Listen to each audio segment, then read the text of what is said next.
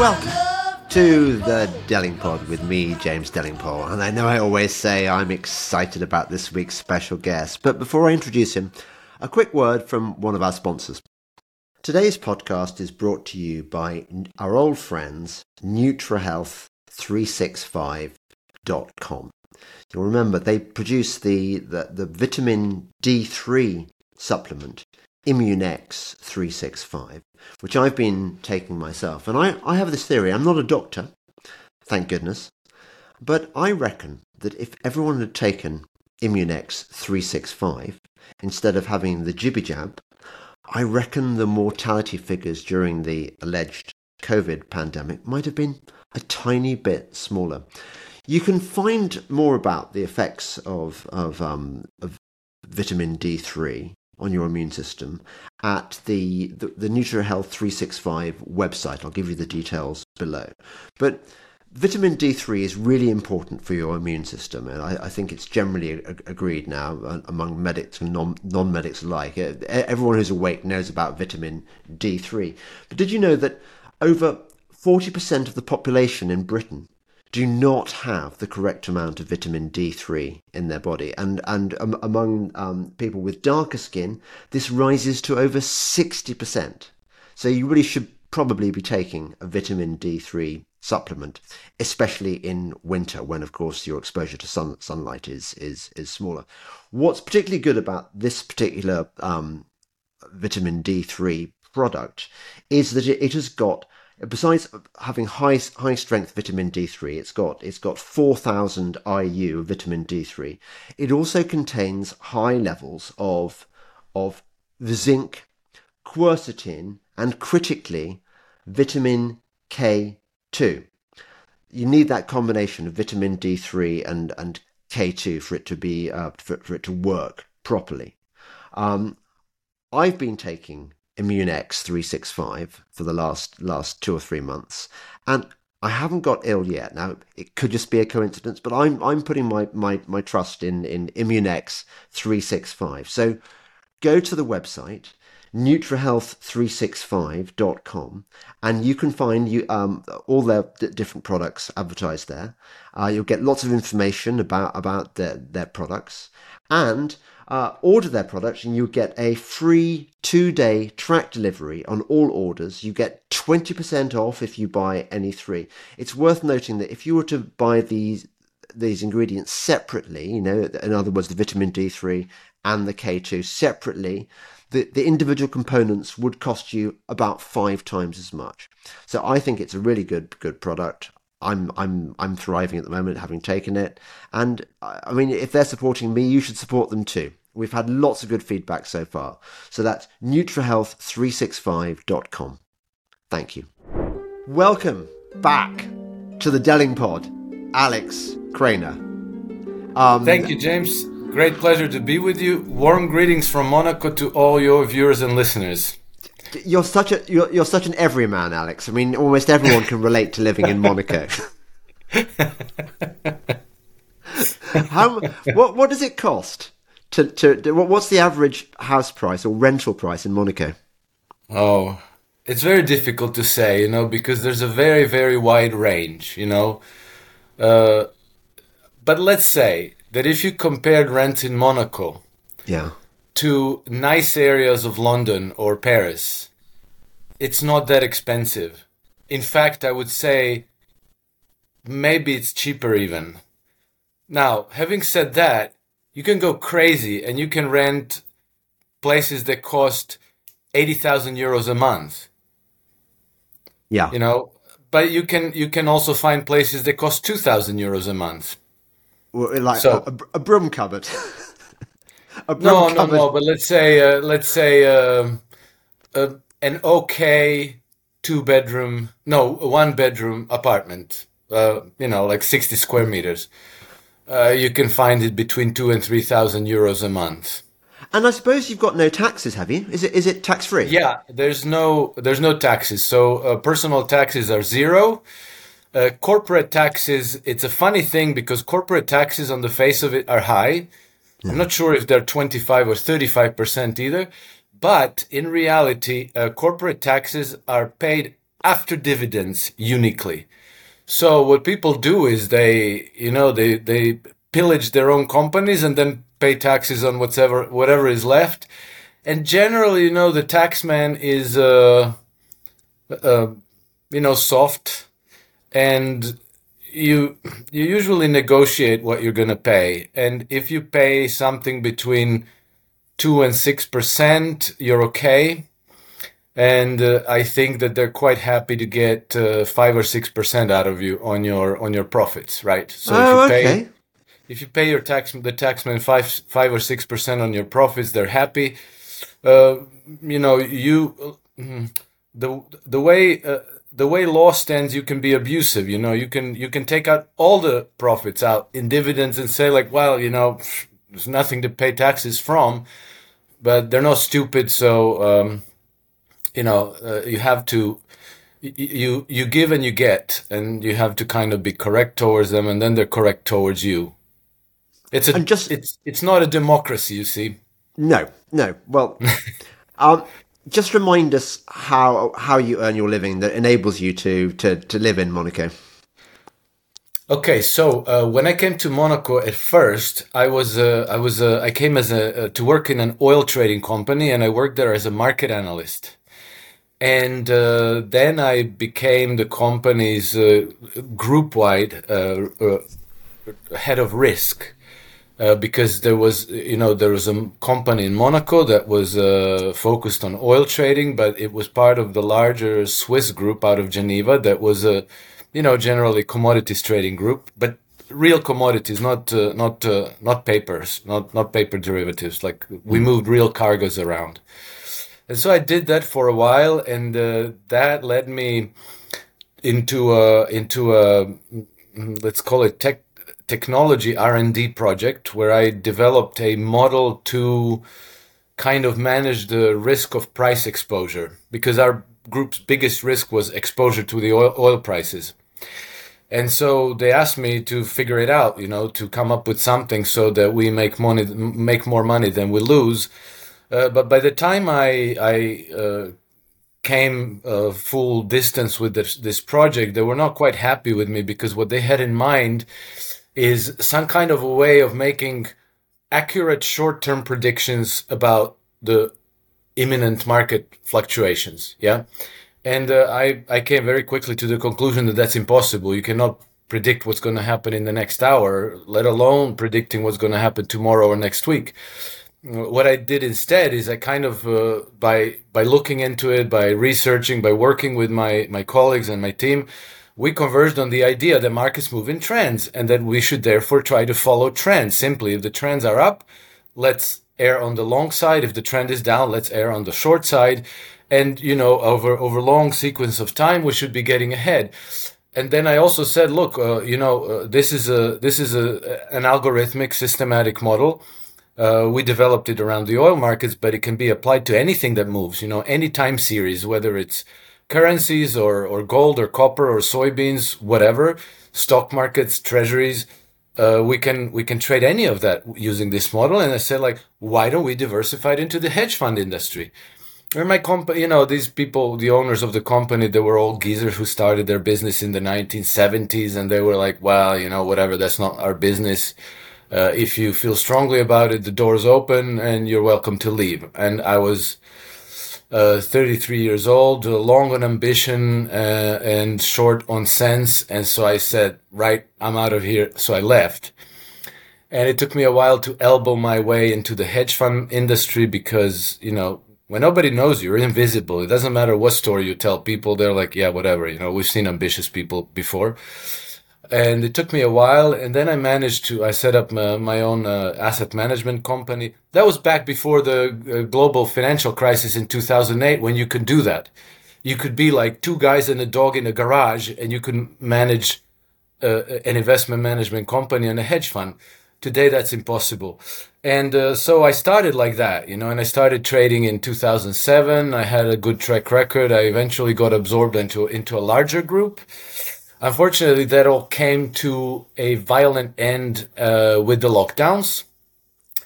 And uh, since then, I've been doing, uh, you know, basically same you know financial industry uh, investment advisory activity, but on a completely different basis. So up until today, since 2020, I haven't managed any money for any client, but I have advised other investment managers uh, doing, uh, you know, like uh, sort of uh, turnkey portfolio solutions, where I would, where I, where I would uh, conceive and de- design a portfolio management process for them and then give them um, decision support on a daily basis so that they manage client assets according to this this model.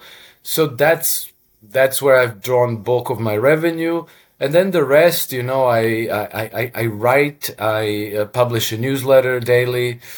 Um, uh, I I do you know it's almost like I have a, a job and a hobby and then you know the hobby itself has take has been has been intruding on my life more and more because my hobby is writing and i write you know i started uh, writing about trading and portfolio management and risk management and commodities and all these things. But you know the world is what it is. We're like slip sliding towards world war three. And I, I have this thing in my head where i think all of this trading stuff is not going to matter much if we end up in a nuclear holocaust all incinerated. So that's kind of been drawing me towards writing about these you know uh, east-west uh, geopolitical uh, topics.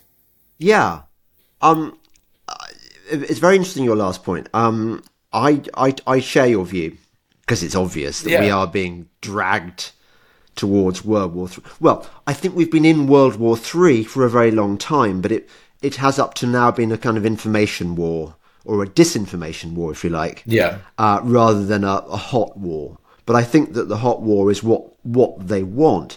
And yes, do you do you share my feeling that um, this isn't a side where there is going to be goodies and baddies. It's a side where it's going to be it's baddies versus baddies. It's it, I, I I don't have a dog in this fight. Um, no, actually, I would push back against that a little bit, James, because I. Um, okay, so I think that the correct context in which to in which to uh, look at these things is exactly what George Soros told us uh, uh, uh, during one of his last speeches at the World Economic Forum in Davos. And basically, what he said is that this is a, a clash between two systems of governance and he characterizes it as open societies versus closed societies where you know open societies are the good guys the liberal democracies human rights blah blah all of these things and the closed societies are the bad ones the you know the autocratic regimes the tyrants and dictators of this world uh, russia china iran belarus and so forth and we have to kill them all uh, otherwise uh, nobody will be happy right and he is absolutely correct about uh, the fact that this is a clash between two systems of governance. And this same um, hypothesis has been repeated by numerous other, um, let's call it, um, public officials uh, in US administration and NATO. But, you know, this is the way the narrative is being presented to us. You know, we are the liberal democracy and everything thing is hunky dory on our side. And over there, it's horrible, it's dark, it's rusty, and and uh, and uh, human life is cheap, and the dictators are very very evil. But that's not the way the way things really are. Uh, what we see when we, you know, Tucker Carlson interview and his trip to Russia and his reports from Russia.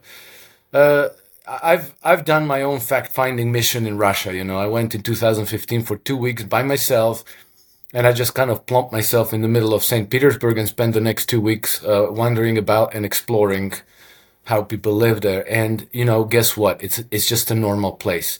Nobody's afraid of speaking out. They have, I would say, arguably more freedom of speech than we do. Uh, people are normal. People are nice. You know, they're they're courteous. Uh, there's a high level of culture there. Uh, the place looks prosperous, and then also, you know, life is uh, life is relatively cheap. As as you know, I don't know if you saw, uh, Tucker posted um, a two minute uh, report on uh, on X or something. Shopping, yes, yeah. and you see they get like they get like what they think is 400 US dollars worth of groceries and they end up paying 104 dollars for it or 108 I forget what it is and so uh, and and I also participated over the last 2 years in uh, in in two different Eurasia integration forums uh, you know conferences in in in Azerbaijan and in Uzbekistan and uh, this black and white uh, black and white technique of uh, baddies versus baddies is actually not correct. And I'll back that up in, in, in real terms. So, you know, if, we, if you're going to judge somebody, judge them by their deeds. And so, if we take uh, Vladimir Putin as the chief uh, uh, villain of, of this world, and you look at what Russia was like in 1999 when he was uh, uh, when he uh, came at the helm, and today, uh, the transformation has been nothing short of spectacular because in 1999 Russia was an absolute nightmare. You know, it was one of the most corrupt countries in the world. Their economy was absolutely shot. Uh, standard of living was awful. Healthcare system uh, disintegrated. The whole country practically was in the process of disintegrating, e- even as a nation. And he turned that around, uh, and then um, if you look at the, the way standard of living standards of living have improved the way people report whether they're happy or not happy whether they think that their country is moving in the right direction or not. All of these statistics and aggregates look very good and uh, uh, particularly what they call misery statistics right? Um, suicides abortions uh, alcohol poisonings and murders. And so these figures were stratospheric when Vladimir Putin came to power. And so I, and, and today, uh, suicides, murders, uh, alcohol poisonings have come down by 70 or 80%. Um, abortions have fallen by some, I think, I think tenfold.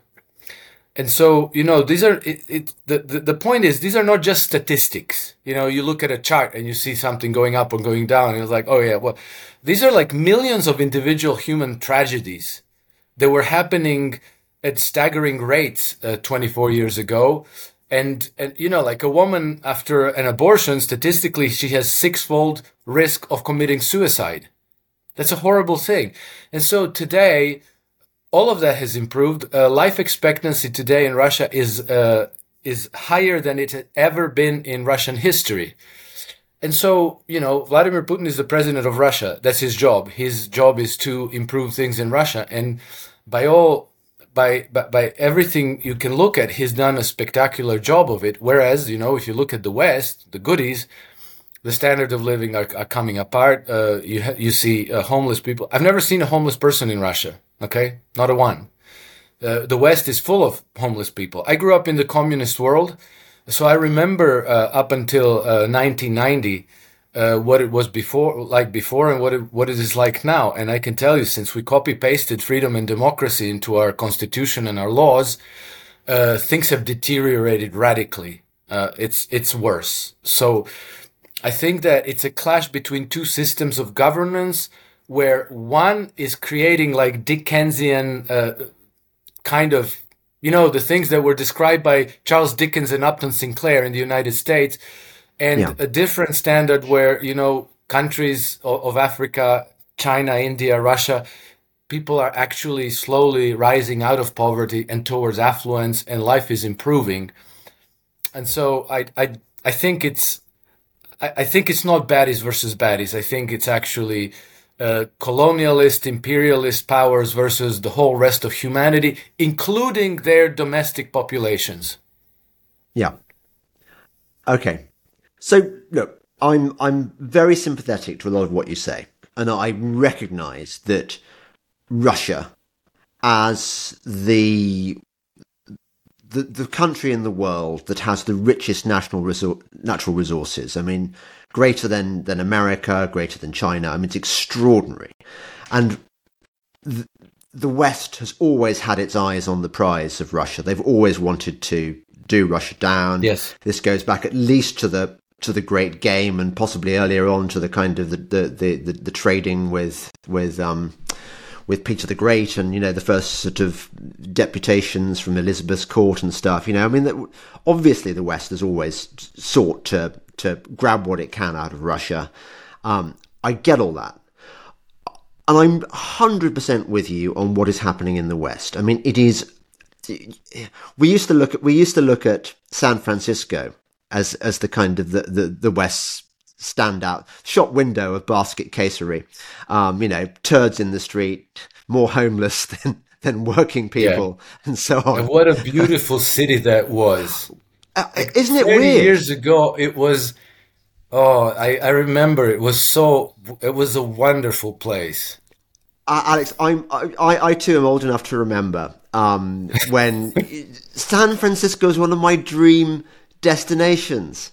And, exactly. and even you know even in, in the Bullitt era where you had the, the, the best then the best car chase over over uh, up and down those streets you, we, we, all wanted to go there we all wanted to try the try the food and stuff and and, and yeah but and the same could be said of Paris actually to a degree I mean Paris oh, yeah. was oh, yeah. the very type of of romance of, I mean it was almost the acme of capitals, wasn't it? We, we, if you yes, didn't think Paris yes. was the best city in the world, there was something wrong with you for so long. And now yeah. look at it. Would you? Do you want to go to Paris?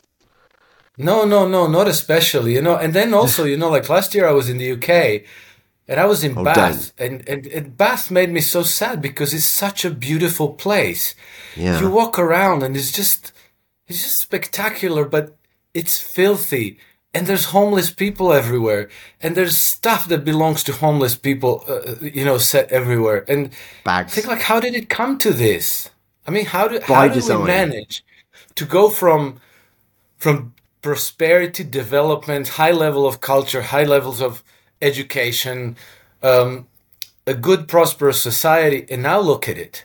And now you see these you know, like if you look at the U.S. cities, like practically any, you know, the Skid Row, Pittsburgh, uh, Baltimore, uh, you name it, many, anyway. many, many U.S. cities, and you see all these people uh, high on drugs or low on drugs. I don't even know what it is.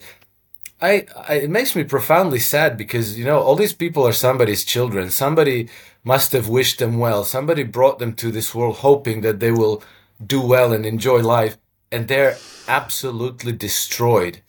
And it's not, you know, like all this nonsense and claptrap about how they're lazy and stupid and entitled. That's not it, because you know, people are people. If you give them, if you give them a stable environment and opportunities and way to, you know, a way to pursue their aspirations, then they do and they do well.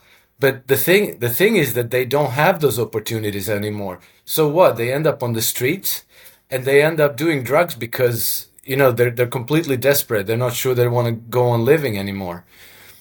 And yeah. uh, I, you know, I think that we have to look to ourselves. We have to fix our own predicaments rather than trying to go abroad slaying dragons and uprooting evil because there's plenty of it where, where we are.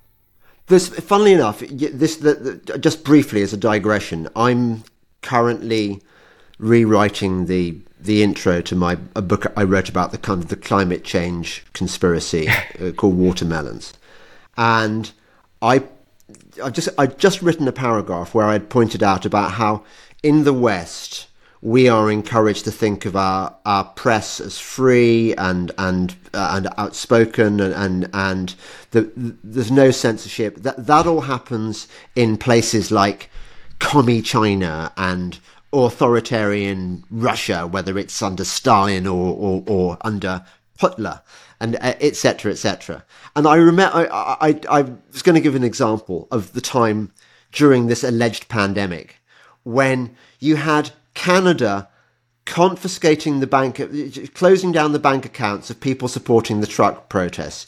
You had Australia building actual concentration camps to house people, to, so people who wouldn't take the vaccine, and um, tear gassing protesters in the streets. And you looked at, you looked in the foreign pages of the newspapers. I mean, I, I looked in the, the, Telegraph, for example, or, or uh, on the on the comment section for for trenchant conservative commentators pointing out that the West had fallen and, and it, it had become totalitarian tyrannies. But it didn't. It just said, look at Putin, look at look at Xi, look at um, yeah. uh, uh, look at North well, Korea. Yeah. Um, yeah, James, exactly. That's the thing because this has been this has been the theme throughout history, you know, where, yeah. you know, oligarchies when they push their own people to the limit and the social revolts come to the boiling point, they always scream barbarians at the gates. Yeah. And then what happens, you know, like you have an external enemy, they scare, scare the livid daylights out of you that these like Russians or Chinese or, or Visigoths are going to come and raid your towns and villages and rape your women and kill your children and enslave you and all of that. And then what happens, like people say like, oh my God, you know, like I'm the man, I have to go uh, defend my country. And what happens is that people in those situations, they close ranks behind the, their leadership, even if they hate them, and they go to war. And they, we just saw this in Ukraine. You know, uh, Ukraine, you know, it's not like every last Ukrainian is a neo-Nazi.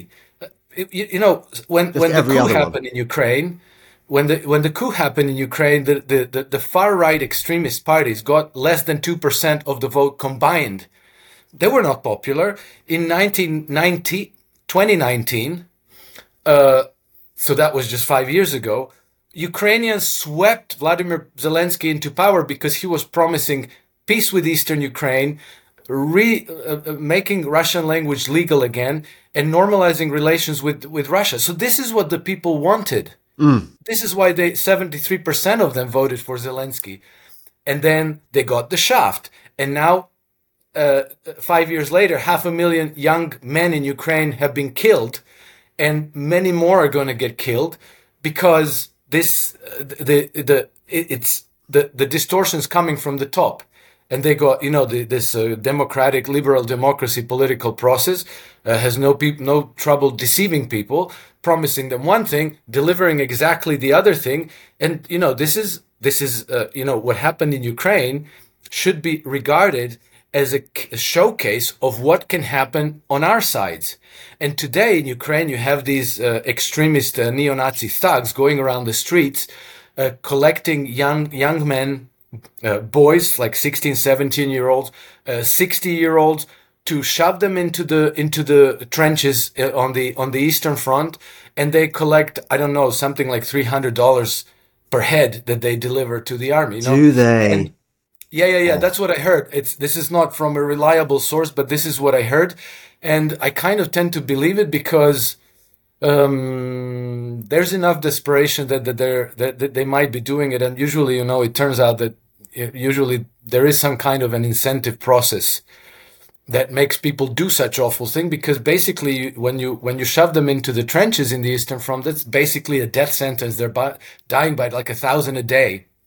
Oh, it's it's so upsetting. Did you see that there was a photograph I saw today of these Ukrainian boys, and they were only boys lined up um, in military in them army uniforms, and they all look so sad. They were going to be sent off to die. Um, yes. It reminds me of those of the latter stages of, of the Second World War when when sort of 14 year olds in Germany were, were drafted to man the aircraft, anti aircraft yes, batteries, yes. and when the, the Volkssturm, the, the old men, were, were, were, were sent out to just die against, against American tanks and stuff. It's, yeah. it's barbaric, and you're right, this could soon be happening to the this, children of Americans, of, of, of British and Western no Europe. Absolutely. Whatsoever. Sorry? Uh, th- there was no reason for this to happen, and yet this is no, no, no. There's no reason for this to happen, and you know, like uh, in the same way that Ukrainians were overwhelmingly against war, but they ended up fighting it anyway, and now they're they're they're like squeezing every last Ukrainian to throw them to the front. This could happen to us. It's already started. You know, the leaderships of uh, Sweden and Poland and Finland and Germany and the UK they're all talking about going to war against Russia and they're all talking about uh, conscription. And so we can start a little bit like this, and you figure, ah, yeah, you know, like I'm I'm 54 years old, I'm not really in danger. Well, my boys are are going to be 18 years old in, in a few years.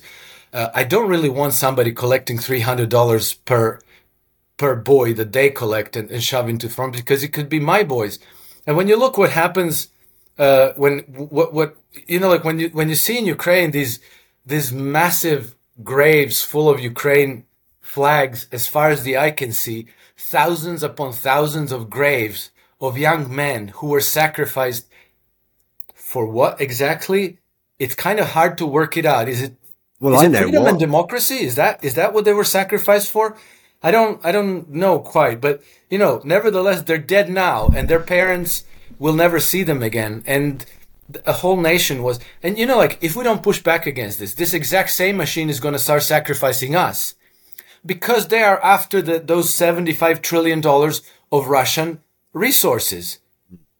Because you know that's collateral, and our financial systems are dying to turn that collateral into the financial flows that can enrich our financial oligarchy. This has been going on for 2,000 years, for more than 2,000 years. And I, I, we, we have no choice but, you know, uh, Lord Acton, uh, the theme that swept across the centuries and is going to have to be fought sooner or later is people versus the banks. That's now. Yeah, well, we come to that that in a minute. I just wanted to make a couple more points. That I looked at my wife's newspaper today because obviously I don't read that rubbish myself. And do you know what today's story was on the front page of the Telegraph? No. Apparently, uh, U.S. intelligence sources are worried that the Russians might be uh, putting nuclear weapons in space and attacking us from space. I mean, I don't. Does anyone believe this shit? Does it? Do, do, is that? do- Um, I'm not sure if they're going to be doing nukes. Maybe they're going to put lasers in space.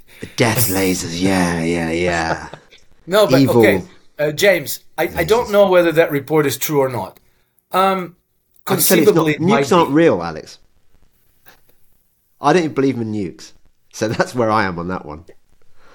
Well, I don't know, but let's say, uh, you know, uh, Russia. Okay, so here's here's where the things went off the off the rails. Uh, Russia had a nuclear deterrent, yeah, and the deterrent was that if anybody ever uh, invaded Russia or uh, struck Russia with nuclear weapons, there would be an instant, automatic um, retaliation strike. Practically everything with already targets determined. You know, uh, whatever Brussels, uh, Washington, uh, whatever they have, they have their list of targets. Yeah.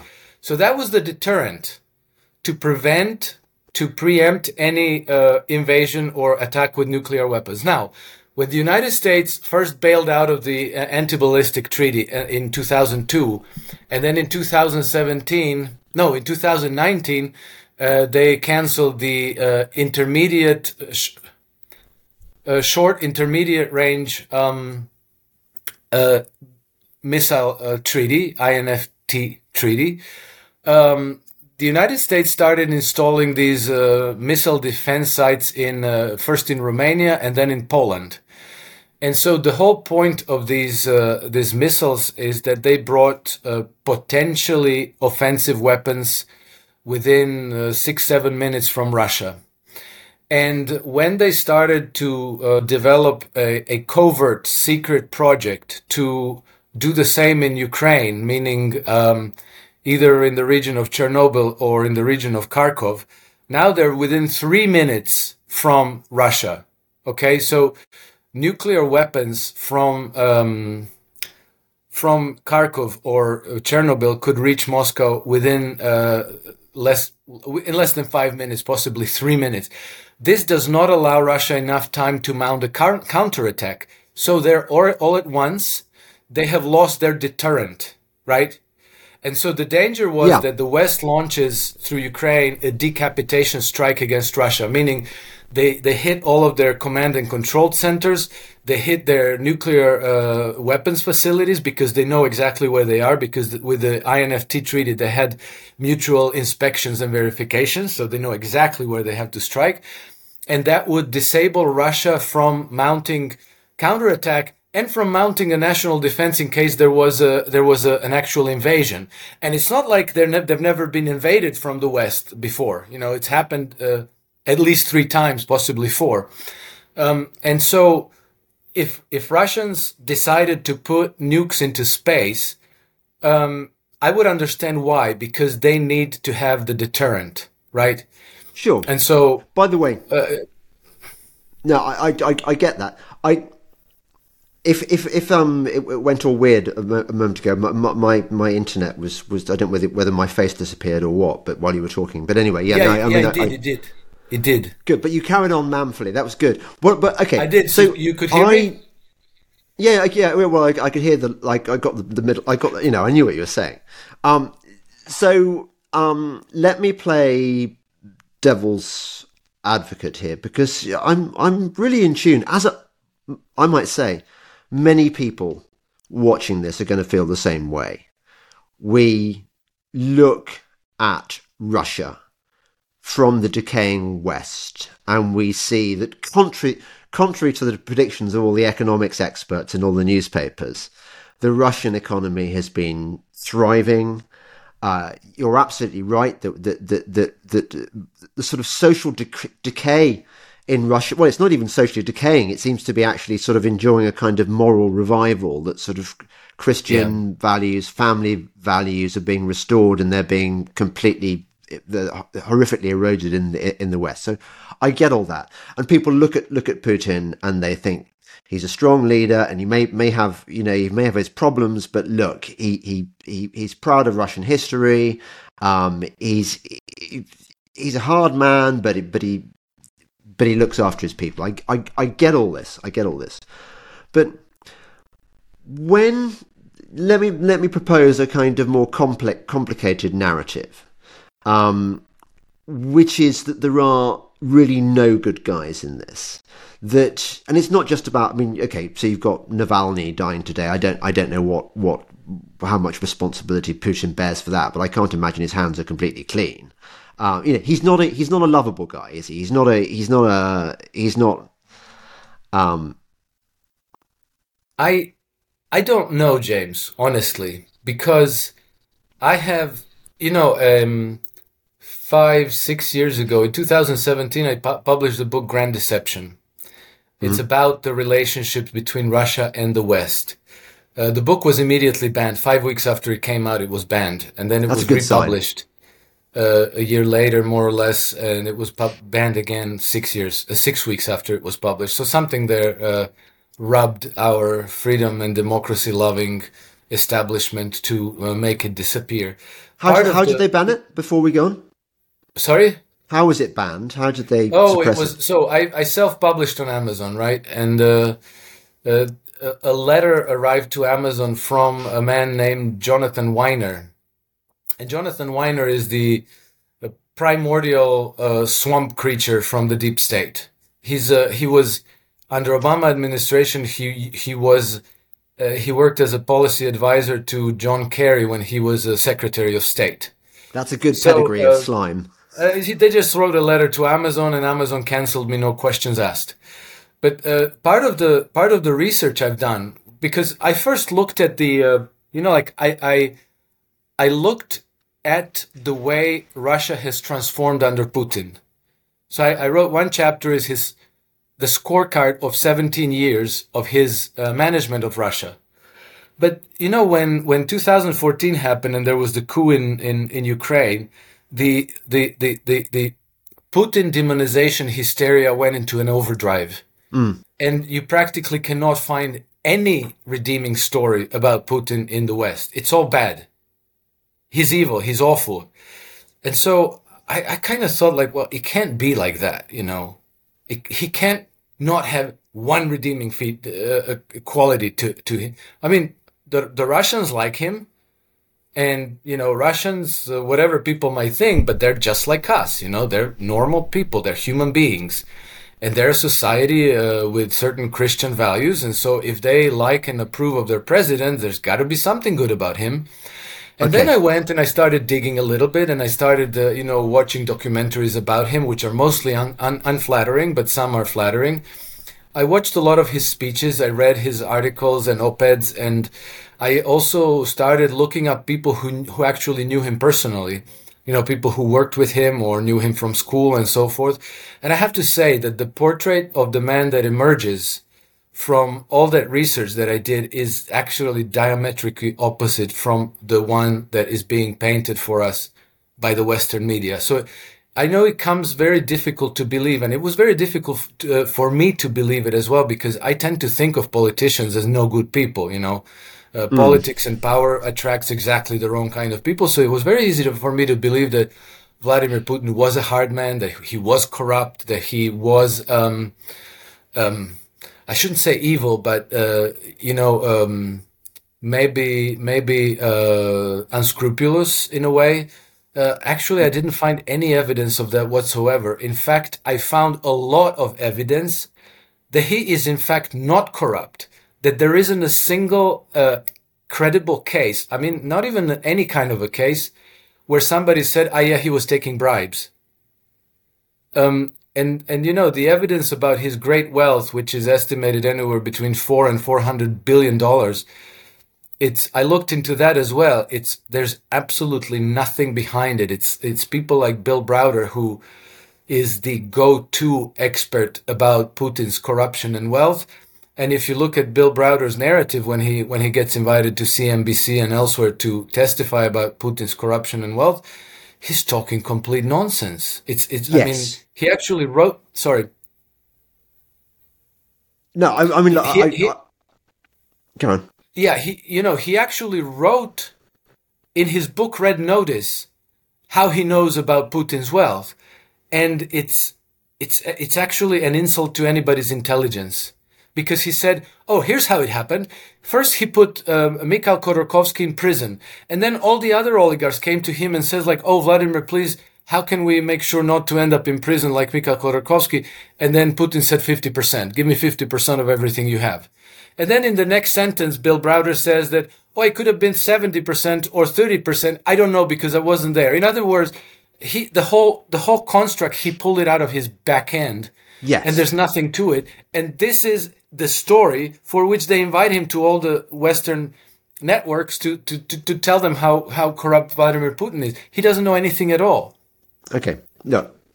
I again I I'm I'm I'm with you on, on Bill Browder. I think look, an awful lot inevitably anything you read in the mainstream media, anything you hear from designated Western uh, Russian experts is by definition going to be propaganda. It's going to be deep state propaganda. It's going to yes, originate exactly. in the deep state. The people, the people, the Victoria Nuland types who who pushed the war in Ukraine, who, who effectively started the war in Ukraine by provoking Russia. Until I, am I'm, I'm I'm completely on board with that. Um, I'm about to make a comparison, which I which I absolutely hate making, um, uh, because I think it's it's it's it's misleading. Um, and it's what the West does all the time, the Western media does all the time. But if you looked at Hitler in the sort of the mid 1930s, you would be able to make the same case that you're now making for, for, for Putin. He is he is rebuilding the country. Um, it is it, it, it, its sense of national pride has been restored after a period of absolute abject chaos. Um, he is popular. Um, he is charismatic. He is not the not the figure that he's been represented as being, and and that would be true as it is with Putin. But what I'm saying is not is not that Putin's um, bad qualities have been exaggerated for effect, because I'm sure that is true. What I'm saying is that these people ultimately are not the ones pulling the strings. The reason that that that that, that for example, Hitler was doing well in the 1930s was because international capital, particularly the uh, the the um, the the the banks in, in, in the US and, and of course Montagu Norman in in the Bank of England, who was deeply corrupt and you know part of this kind of part of the war machine, they yeah. were fueling the Nazis Nazis in order to create World War II. That's yes. what they wanted. That was the deal. Yes. In the same way, although I'm really sympathetic to loads of, you know, and it's great that Tucker's gone out to, to, to, to show us the truth, you know, what purports to be the truth. Tucker's probably some kind of CIA asset. There is there is something going on here whereby this red meat is being sold to people like you and me. Look at this alternative. We're all going, yeah. Wouldn't it be great having this leader? Yeah, they've got Christian values. Yeah, they've got family values. We want some of that. When actually we're being played every which way because ultimately Putin is still pushing Agenda 2030. He's still he's still got the same kind of sustainability goals, you know, that all those those New World Order things that are represented by Klaus Schwab and, and, and all the people we hate. Um, he was still pushing. He's he, he he's never said that there wasn't a pandemic. He's never said it was fake. Ah, he, okay. I'll, I'll get and- to and that. Yeah. he, he was pushing. He was pushing the, the, the vaccines as much as anybody. Yes, I'm saying yes. on the big picture stuff. Where is the difference? He's not really our savior. He seems to be from where we are. We awake people, but he's not really. Okay, so uh, let's go to the vaccine issue because this one I find very fascinating. And I, you know, I was myself very, very taken aback by the way uh, Russia dealt with the pandemic. Because, okay, so you had Alexander Lukashenko in Belarus who came out and openly said that this is all nonsense, we're not doing this. Yeah. You know, so they had some measures, but just barely. Who'd uh, thought you know, Belarus I know would, be, would be the the free place of the world in in Yes, exactly. in 20 exactly. And so, you know, I know that Russian intelligence and Belarus intelligence, they talk, they share the information. Yeah. So if if if Lukashenko knew it, there's no way that Putin didn't know it. No. So why did they go along with it so uh, so thoroughly and so uh, um, uh, uh, they, they they they look like any other country. And I worked it out when they came out with the with the Sputnik Five uh, vaccine. And I'll explain this to you. He may have he may have saved us from something much much worse. Here's why. So uh, when the when the whole thing started, uh, I was one of those people who thought from day zero that the whole thing was a hoax. Right? Yeah. I don't know if I'm allowed to say that. Oh, It well, was. I just did. You just did. And, it's uh, true. And I, I thought that uh, what's going to happen is that we're going to have uh, vaccines, and then after vaccines, they're going to introduce vaccine passports, and after vaccine passports, they're going to try to uh, use that technology to tack it onto a, a you, you know your digital ID, uh, government services, your bank account, your internet, your electricity, everything, right? And then we would have this thing that we would have to get used to where everything is by permit. You know you can spend your money if if you if you're compliant. You can have internet if you're compliant if you can have electricity if you're compliant. And so uh, the reason the reason why they're doing this w- was obvious. They wanted to contr- have control over the whole world at individual level. So they could they could harass every person individually through their you know AI algorithms or whatever they had in mind. Now uh, it's it's very clear from their various uh, white papers and statements of people like George Soros and Bill Gates and so forth that they fully expected to have a monopoly on the vaccines. So it was um, uh, Moderna, Pfizer, AstraZeneca, uh, Johnson and Johnson, and I don't know if there's something else. Uh, Sanofi, yeah, Sanofi, uh, the French company, and so they expected that their Western big pharma corporations would have a monopoly on vaccinated 7 billion people in the world. Now, what that means is that their vaccine certificates would be the requirements for you to get your uh, QR code, your, your, your vaccine passport. And then, uh, you know, that's, that's, that's part of it. The bigger, more important part of it that they were, they were planning a, um, an, uh, an electronic and information infrastructure where all of this data would be processed. So every time you get your QR code scanned, it goes somewhere. It says go no go. You you may pass or you may not pass. Okay. Uh, now if if it's all their vaccines and their certificate, they control everything, right? Well, now the Russians came out first with Sputnik Five and they said to all the countries in the world, you can you can buy Sputnik Five from us, ten dollars a uh, ten dollars a dose, or if you want to produce it yourself, we'll give you a license, low cost. And so many countries in the global south did that. What does that mean now? Well, now that means that either these globalists have to allow the Russians to uh, uh, to control uh, also to be to participate in this global um, information matrix, and they have to allow Sputnik Five certificates to be legitimate. Uh, uh, mm, how do you call it? To to to allow you to be compliant with this, or they would have to give up control of every nation that uh, adopted Sputnik Five, and so uh, it was the Russians offered to to have Sputnik Five uh, approved for the whole world as a legitimate vaccine. The Western uh, powers rejected it. So that means that they couldn't allow Russians to be part of the matrix, right? And so they had to give up on the the whole. The Russians blew up the whole agenda. Okay. Okay. And I I had a confirmation that this was the case. Well, confirmation, like a corroboration, because I watched an interview with a with a with a Russian general, military general, on Russian TV. And uh, when the interviewer asked him asked him about the COVID, about the pandemic, uh, the guy gave it away. He said like, "Oh no, no, no! You know, like we didn't we didn't look at this as a as a public health issue. This was a geopolitical play. That's how we played it." Okay. And so, yeah, I, I, I get that, and that's fascinating.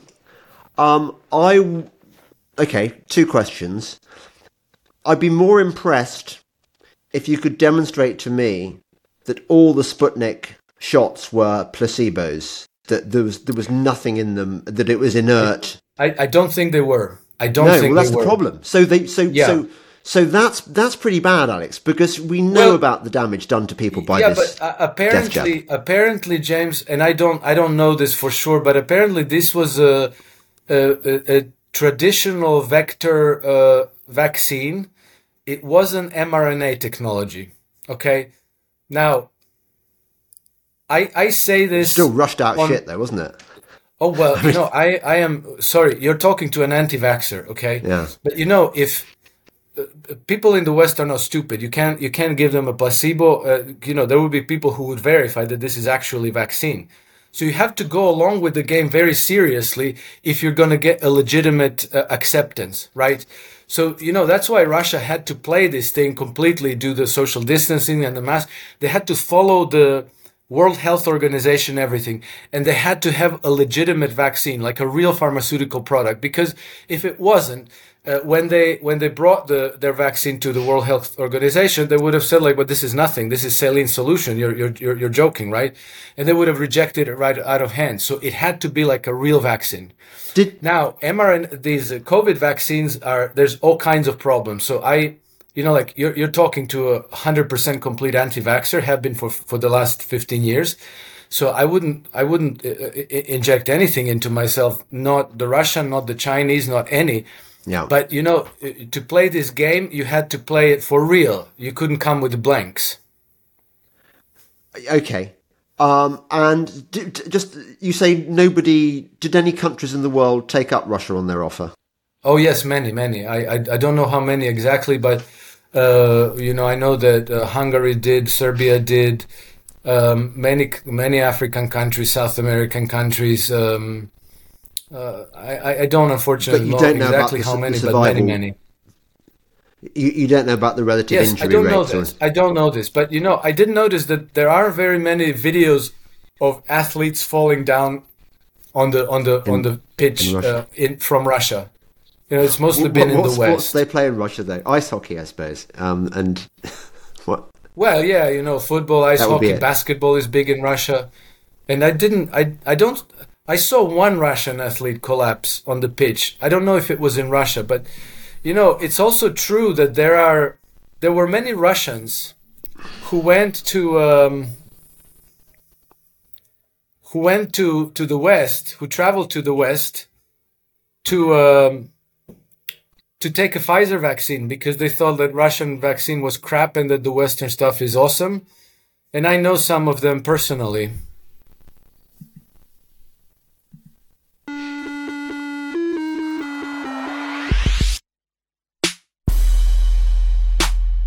Sorry, I lost you there, Alex. Um, Ah, okay. Did I'm you? sure you're uh, dripping words of gold. did you? Uh, did you? Wh- where did you lose me? At what point did I break out? Well, you were just talking about. about I, I'd asked you whether the, the countries that that, that had taken the, the, the, jab, and also whether we had any figures on the relative um, damage done, you know, with the, the the Russian vaccine compared with the other ones. So shall I? Shall I go over that again? No, well, well, probably um, it's retrieve. Your side will be recorded. That's the thing. So you'll just have pictures of me going as I as I try and as I as I try, try and get my internet back. So well, Yeah. uh, yeah. Um, what, can I ask you another question? Which is, why doesn't? eh, Okay, I, I mean, I'm tempted by your your thesis, obviously, because because it, it, it it's it's seductive, but at the same time, I'm thinking all the all the world leaders are ultimately working for the new world order, and and for for example, what would have been to stop if he were really, you know, the the the, the voice of freedom and truth and stuff? What would have been that to stop him saying this niet this this whole ah. pandemic is bollocks and yeah. i'm not playing that game yes. it's lies it was invented by mm, yes that's a good question and here's how i would answer it james um, i think that first of all uh, they the russians the chinese um, other countries they knew something was coming up because you know the West has been playing these pandemic games since the early 2000s. You know, we had SARS and MERS and Zika and the bird flu and the swine flu and uh, you know it's been it's been like every every every other year there was another scare. Well, don't forget so, 1919. Yeah, they've been I, at it I don't know what happened in 1919 because I don't believe what I thought I knew about it. Because what I knew about it is big back when I believed that history was written truthfully. Now I don't anymore. no, I'm sure that I'm sure that 1919 was 1918-19 was a dry run for for the. Except yeah, yeah, yeah. It may it, it may well have been. Yes, absolutely. Vaccination and killed so, those people in the hospital. You know, I'm sure that they knew it was coming. Uh, well, first of all, if it's real, you know, supposing it's real like there's really some kind of a pathogen. You can't really be sure. You can't just say like, no, no, this is all bullshit. We're not doing it, and then it turns out people start dying. You know, then then it's all on you. Then it's all on you. No, that, that you know on. what I mean? No, no, I'm no? not buying that one. Come on. And you know, but the, you know, the Russians know that man, the, the, the moon landings were fake, don't they? I mean, they they know loads of stuff that that that they they know that maybe. the whole of the West is a psyop. Maybe, maybe, but you know, like we're we're guessing about we're guessing about their motivations, and I I kind of have to allow for the possibility that they because you know uh, Chinese have acted also very strangely with regards to this uh, to these pandemics, and there are there are definitely people in Chinese uh, leadership and their um, you know military who l- really believe that the West is developing um, uh, biological warfare that can that can target a certain genotype, you know, that can target target a certain ethnicity. They're genuinely worried about this. Uh, uh, so I don't know. Like, let, okay, so let's say we can be agnostic, but let's allow for the possibility that this is true. But I think that the more important reason why they would play this way is because they have to be credible, because the whole world is watching, and regardless of whether the Russians believe it or not, most of the people in the world do believe it. So most of the people in the world, if you were if you were being reckless, if you yeah. were being uh, you know uh, uh, un, unrigorous about this, they might say that oh you're putting us all in danger and this man can't be taken seriously and Russia is a rogue state. They're going to cost us all our lives and so forth. So I think there's you know like there's there's a number of reasons why you would want to play the game in a, in a rigorous way and remain perceived as a as a serious player, as somebody who has taken this whole thing seriously and who is acting uh, responsibly. Uh, you know, because we're all in this together, so you know we have to take care of one another. Okay, Alex, I, I can't I can't remember how far down the rabbit hole you are. I mean, I suspect that I'm I'm you're you're pretty far down, but I think I'm probably even more even more cynical than you are. And I, let me let me paraphrase a, a recent piece by my friend um, Miri Miri Finch. She's got a great Substack. I highly recommend it. I mean, it's really you know she takes no prisoners, but she she made the point about Tucker Carlson, and and by the way, I love Tucker Carlson. I find I, I love his preppiness. I love the fact that yeah. he's so incredibly rich. He doesn't yes. need to work. Yes. I love I, I love all that. I love his I love his expressions. His his aghast expression uh, when he's I really can't believe that this person is talking such shit to me. I love all that. Uh, I thought that I thought the interview with, with Putin was a bit a bit boring. I mean, I you know I'm not sure I wanted a half hour history lesson. Um, and and yes. but but be that as, as it's may, as it may, I, I, I believe that Tucker Carlson Alex Jones, Russell Brand, all these all these figures that are being sold to us as the alternative truth that the uh, the truth that the the mainstream media dare not show you. They are all part of the deception. You know, we're, we're being lined up at the moment for the return of Donald Trump.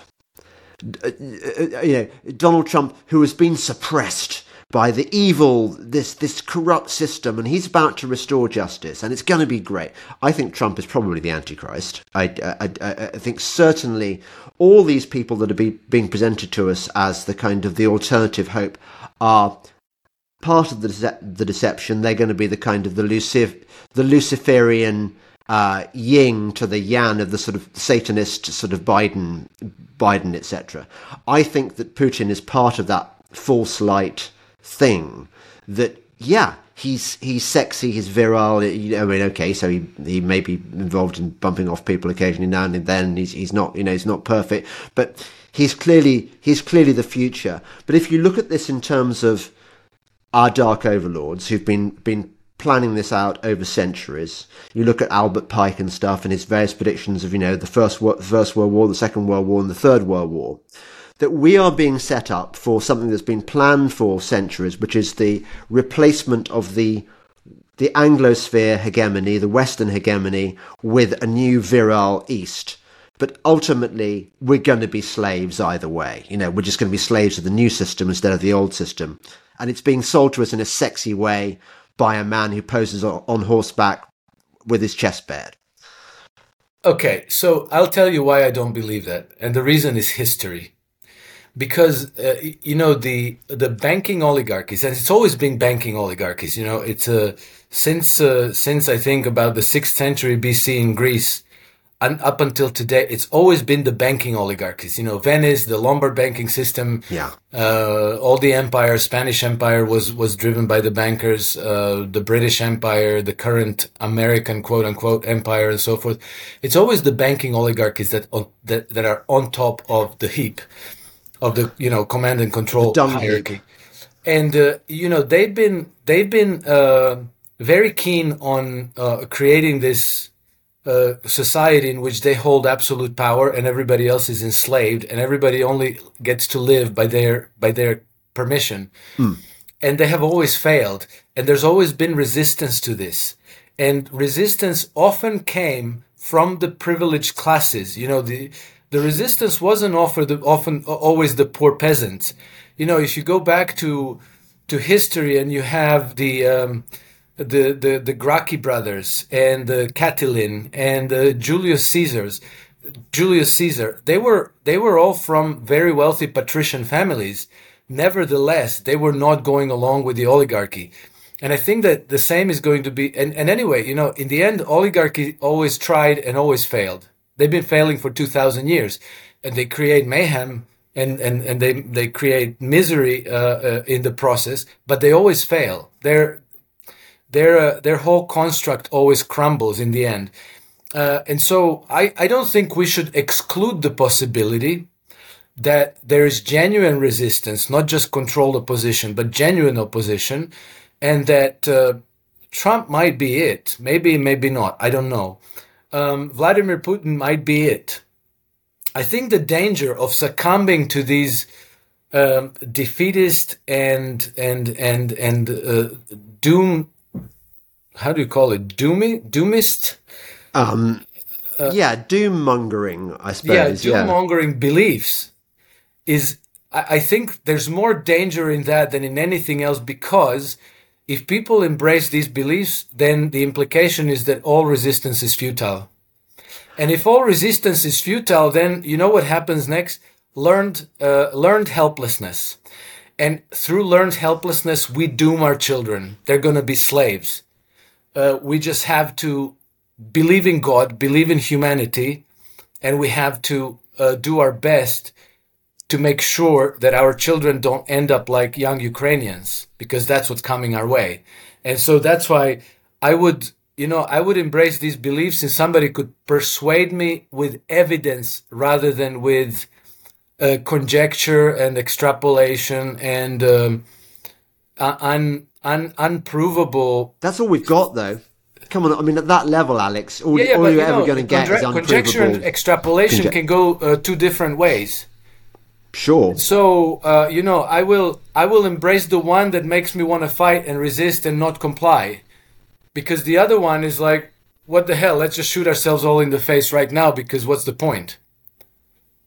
I listen. I'm always sympathetic to a, a bit of hopium because I mean, Uh, I would I would have to I would have to apply some peer pressure on you. Have more, have more. Yeah, yeah, yeah. I, I, I've, I've been quite low on hopium at the moment. I mean, I have, I have been going through. I have to say, um, especially with some of my last podcast guests, um, a bit of revelation. Um, we are really living in end times, and only God's going to sort this, which, I- which I think actually is probably true. Well, yeah, but you know, what do end times mean? End end times never mean uh, the end of life on Earth or the end of humanity. End no, times 144,000 get saved. the end of yeah, it. the end of a system. And and yeah, in that case, I do agree. This we, we are coming to the end of this system, but something will replace it. And I think that when the system ends, we have also an opportunity to shape the the the things t- to come. You know and i think that this what our conversation now is part of it because we have to think about who we are and what we want. You know uh, do we want to be slaves or do we want to be free? And if we're free what do we want to do with our lives? What do we want? Do we want all to drive ferraris or do we want more meaningful time with our friends and family? Uh, and so so on and so forth. So i think that we have to you know there has to be some introspection and some uh, analysis and research to understand the issues uh, and to share that understanding with others to discuss um, to probably um, connect with people locally you know uh, to to cultivate our local communities because there's enormous power in that you know there's enormous power in people just talking to one another and you know just knowing what your neighbors are who who they are what they're capable of how they can help you how you can help them. You know you're already gaining a great deal of resilience and you can see that this is exactly what the authorities don't want us to do because try to try to organize a, a, a local conference of local people just law-abiding people coming together to talk. You'll see that the governments are going to go out of their way to try to prevent the, the gathering from happening. Uh, well, I, I've got to ask you because of your, your your peculiar circumstances. Living, I mean, you must hang out with with people at, at the sort of at least the upper tiers. Um, do do you get the, the the vibe that they're waking up to what's going on? Is the I I don't hang out with uppy tiers. I'm I'm a bit of a workaholic, so I spend most you know uh, I'm between between eating, sleeping, working, and raising my kids. And then occasionally I do. Most of my friends around Monaco are millionaires, and I do occasionally hang out with them. You know, I don't I don't go party every day, but you know, an occasional lunch or or or a, or a refreshment in the evening. And I think that the uppy tiers are in a very peculiar position because, sadly, you know, while they have means, while, while they have means, they're also deathly afraid of losing their means. Yeah. So they're deathly afraid of exposing this, themselves to something that might turn when when the something that might turn out controversial. So I'll, I'll give you an example. There was uh, when the when the uh, when the pandemic started, uh, and they they started the lockdowns, and then the schools only started next September. So the lockdowns came in March schools were out and they only started in September. When the school started in September, I saw that, you know, we realized that the kids are going to have to wear masks. And I was also afraid that they're going to force vaccinate them, you know. And so I tried to organize people to, to, to put up some resistance. And so I, uh, I, I did a, an email to all of my local contacts and I said, let's get together. This is not a time to prevaricate and hedge. This is a time to put up a resistance because our children are going to be suffering for this and maybe get damaged. Uh, the, the, the, the, their health will be damaged. And I know for sure that some of the people on that list agreed with me, but not a single one of them turned up. Not a one. Many people did turn up, but from other groups of my contacts of all these uh, you know uppiteers not a single one i was i was actually very disappointed because i thought like you you, you fucker can i cuss yeah, well, you just did. yeah Uh, uh, you you're you're so afraid of you of losing your wealth that you're just gonna uh, let your child walk into a, a, a lion den. You're not gonna stand up for the, for your child. So that was uh, that was yeah. That's that's the problem with the uppeteers. Many of them get it, but they they fear they fear the stigma. They feel fear sanctions. They fear losing their business. You know, many of them are in the in the in the finance industry, and they're you know they might lose their investors or they course. might get their accounts blocked or whatnot. And so, better let the kids wear the mask and get the vaccines than losing your money. Well, Unfortunately. that's why it says in Matthew 6 lay not up for yourself treasures on earth where moth and rust do- do- doth corrupt and th- thieves break through and steal. I mean, that's, that's the problem. exactly. And it took me it took me to pandemic to realize what they meant by that. Yeah. Yeah. I mean, there's a, there's, a, there's a lot of wisdom, a lot of wisdom in, in, Yes. in that book. I, Yes, I, and absolutely. You, you make the point well that, that once people are ensnared by the beast system, Yeah. It's it's got them, hasn't it? It's very Yeah. hard to. Yeah, it is. It is, and I know this because I was ensnared also. But uh, it the beast spit me out, and uh, it turned out to be a blessing in disguise. You do look quite healthy, actually, Alex. I have to say. Well, thank you very much. I, I, I eat only organic food. You don't you don't get to look like this at the age of eighty uh, by uh, eating junk food. You're not. You're never eighty, Alex. No, I mean you don't look a day No, over, I'm over 54, seventy-five. but yeah, you know, I I, I actually uh, I, I actually live a very clean life. I don't I don't drink any alcohol. I don't do any drugs. Uh, I I try to eat healthy. I try to exercise on a regular basis. So, you know, uh, we're getting to the age where the machine is starting to get tired, and you have to you have to put some effort into the maintenance.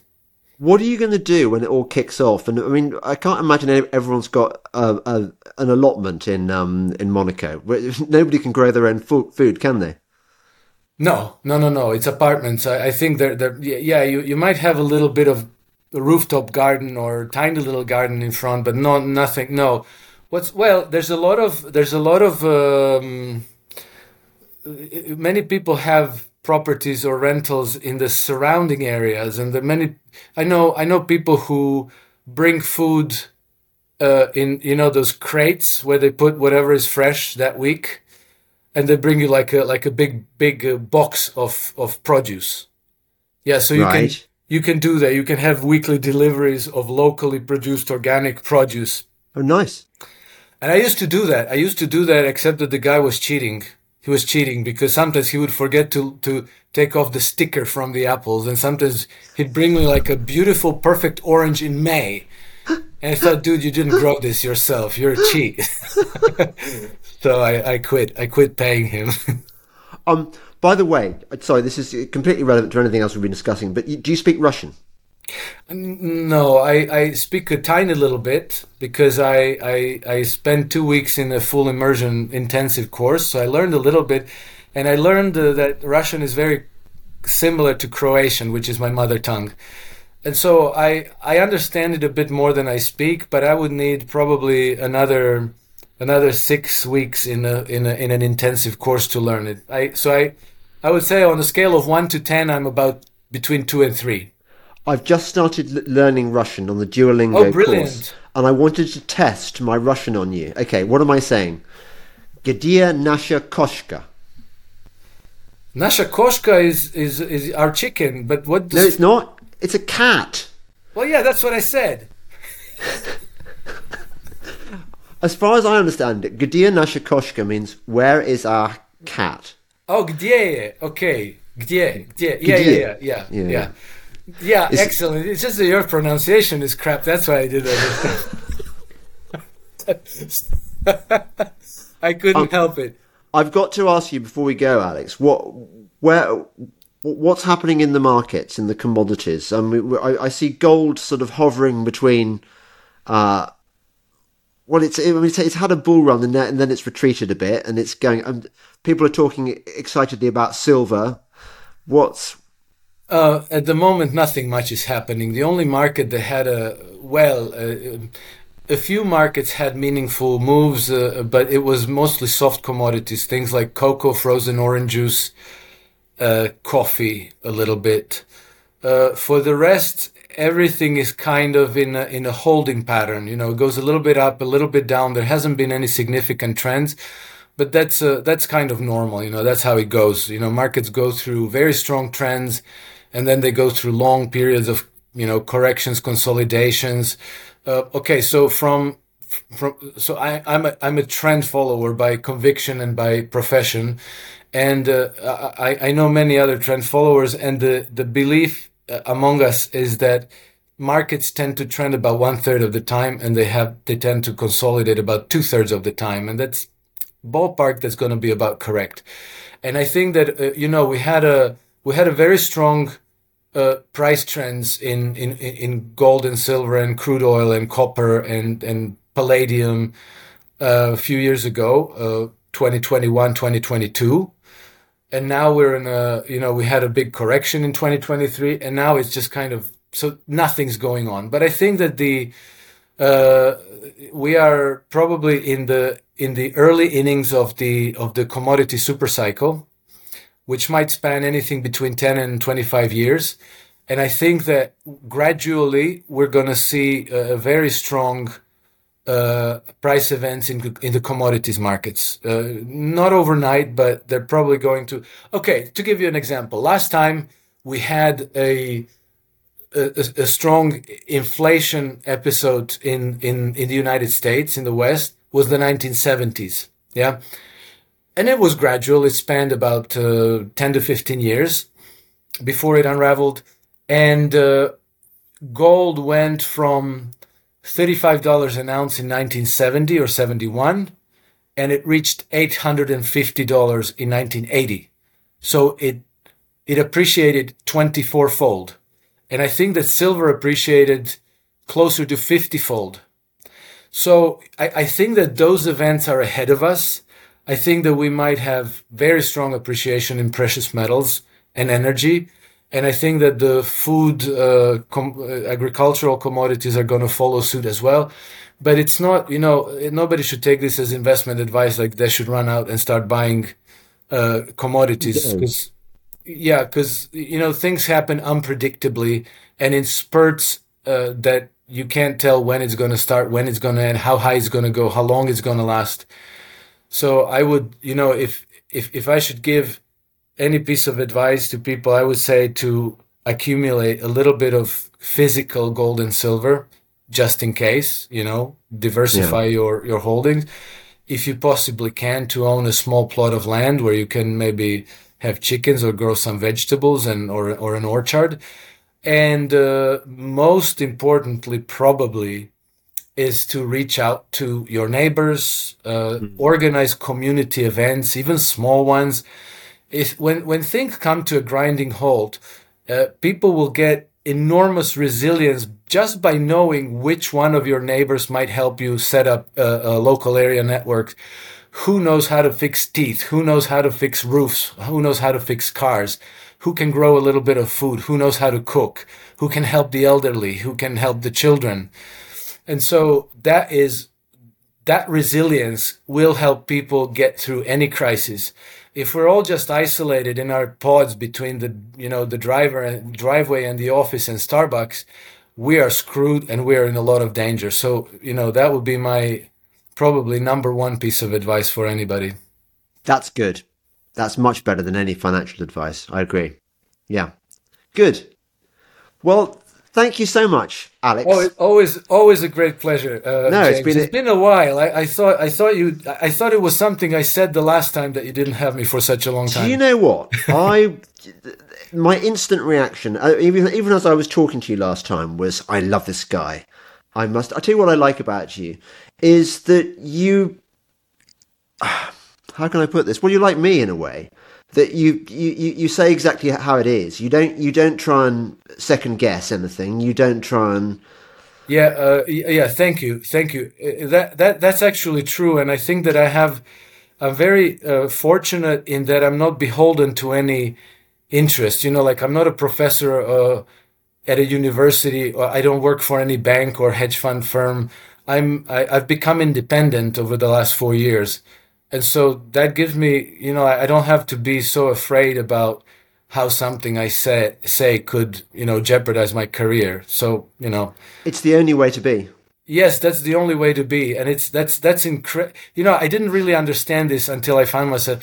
But you know, Tucker Tucker said something very interesting. I found I found this quote by him, and he said, "The more you tell the truth, the more powerful you are." And I was, oh my God, you know, that is real. There's actually something to that. And so, uh, you know, I, I, I, I'm very thankful that I'm in a position where I can say what I think. I don't have to worry about what my boss will think. So yeah, good. Well, thank you very much. Um, where can Great people pleasure, find James? As always, people... and and uh, again, warm greetings to all your viewers and listeners. Uh, and uh, until the next happy time. Do you want to do you want to plug anything? Do you want to mention where people can find your stuff? Well, or? yeah, sure, sure, sure. Yes. So I'm I'm easy to find on X. Uh, my handle is at Naked Hedgie, and I write on Substack uh, Alex Krainer's Trend Compass. And then from there, it's easy to find. There's a, a couple of other platforms, but it's easy to find it from there. Great. And my beloved viewers and listeners, thank you. Thank you for watching and listening. Um, please support my sponsors, who I think are great. Um, you'll find the details below the in the in the blurb below the podcast. Um, if you want to see self-interest here, I find it's maybe the most effective method. Uh, if you want early access to my podcast, because I, I, now delay them by a, a, a, week for general release. If you want early access, do or just want to just bung some money my way and support me and you know, support the cause, I'm on Subscribestar, on Substack, on Locals, on Patreon, or you can buy me a coffee, although you don't get the early access then. But I, I think Locals and Substack are the best. Um, and you also get my epic essays on all manner of things. Um, thank you very much for um, your support. And thanks again, Alex Krainer. Brilliant. Thank you. Thank you. Great.